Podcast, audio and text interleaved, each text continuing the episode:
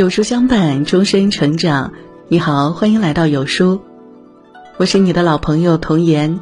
今天我要为您分享的是：别把自己的脚伸进别人的鞋里。老人们常说，别把自己的脚伸进别人的鞋里，确实如此。环境不同，难以感同身受；经历不同，很难完全理解。正如作家村上春树所说。不是每一条鱼都生活在同一片海中，不用自己的标准评论他人的生活，才能相处和睦，活得轻松自在。一不评价他人的言行是一种教养，《道德经》中讲：“智者不言，言者不智。”明智的人不评价别人，专注自身；愚昧的人东张西望，以谈论他人为乐。不轻易评判他人是处事的境界，也是为人的教养。有这样一则故事：苏轼被贬黄州后，苦闷抑郁，为排解忧愁，常常和好友游历山水。一日，他们来到一块田地旁，看到老农正从很远的河里挑水来灌溉，而在附近就有几口水井。好友说。真是愚蠢啊！明明有更省力的方法，却不用。苏轼看着远方，没有说话。这时，老农过来，坐在田边休息，对他们说：“别看我现在累，若是把井水用完了，等旱季来了，庄稼可就遭殃了。”二人听后，很是佩服老者的远见，同时，好友也为自己的话惭愧不已。白岩松说过。每个人都是无知的，只是无知的领域不同。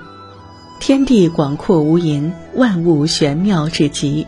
一个人能看到的、知道的，始终是有限的。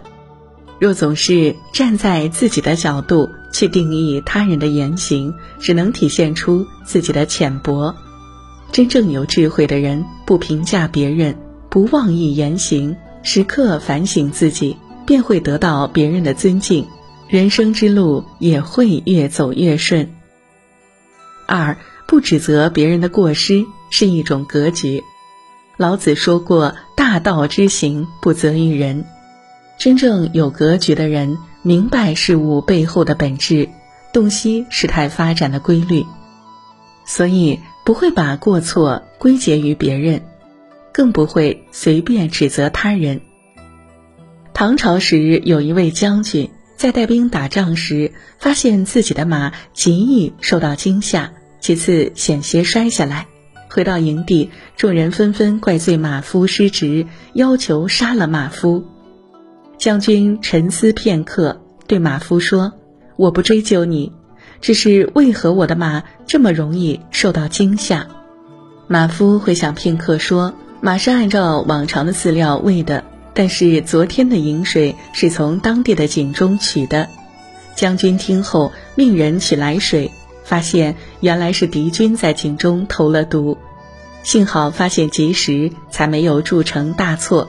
对错只是表面的现象，能够透过现象看到本质，才是一个人的高明之处。《淮南子》中有言：“大足以容众，德足以怀远。”心胸宽广的人时常宽恕别人，德行高尚的人总是看得长远。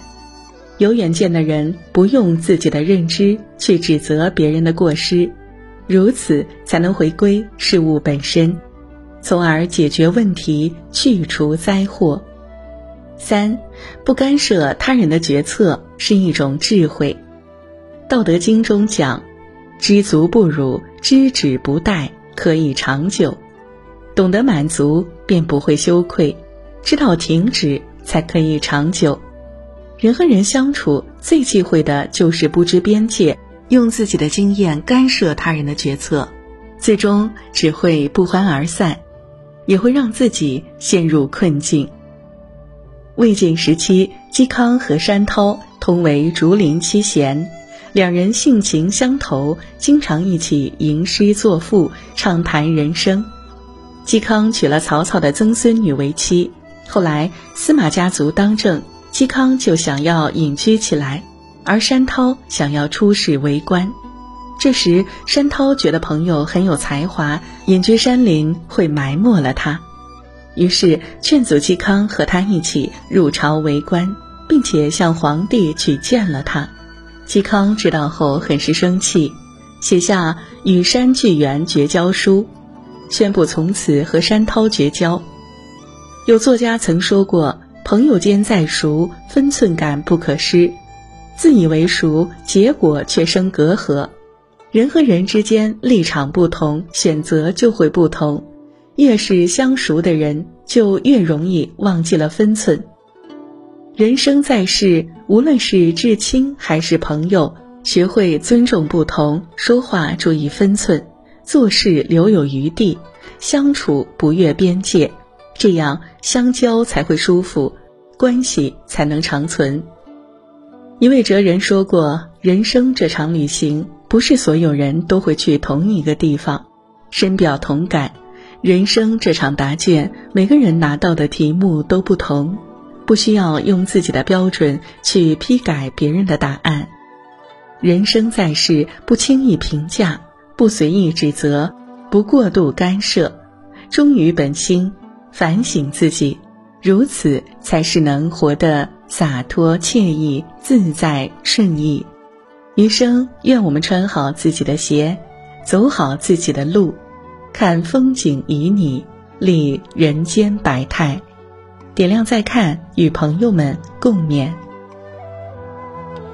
好了，今天的文章就跟大家分享到这里。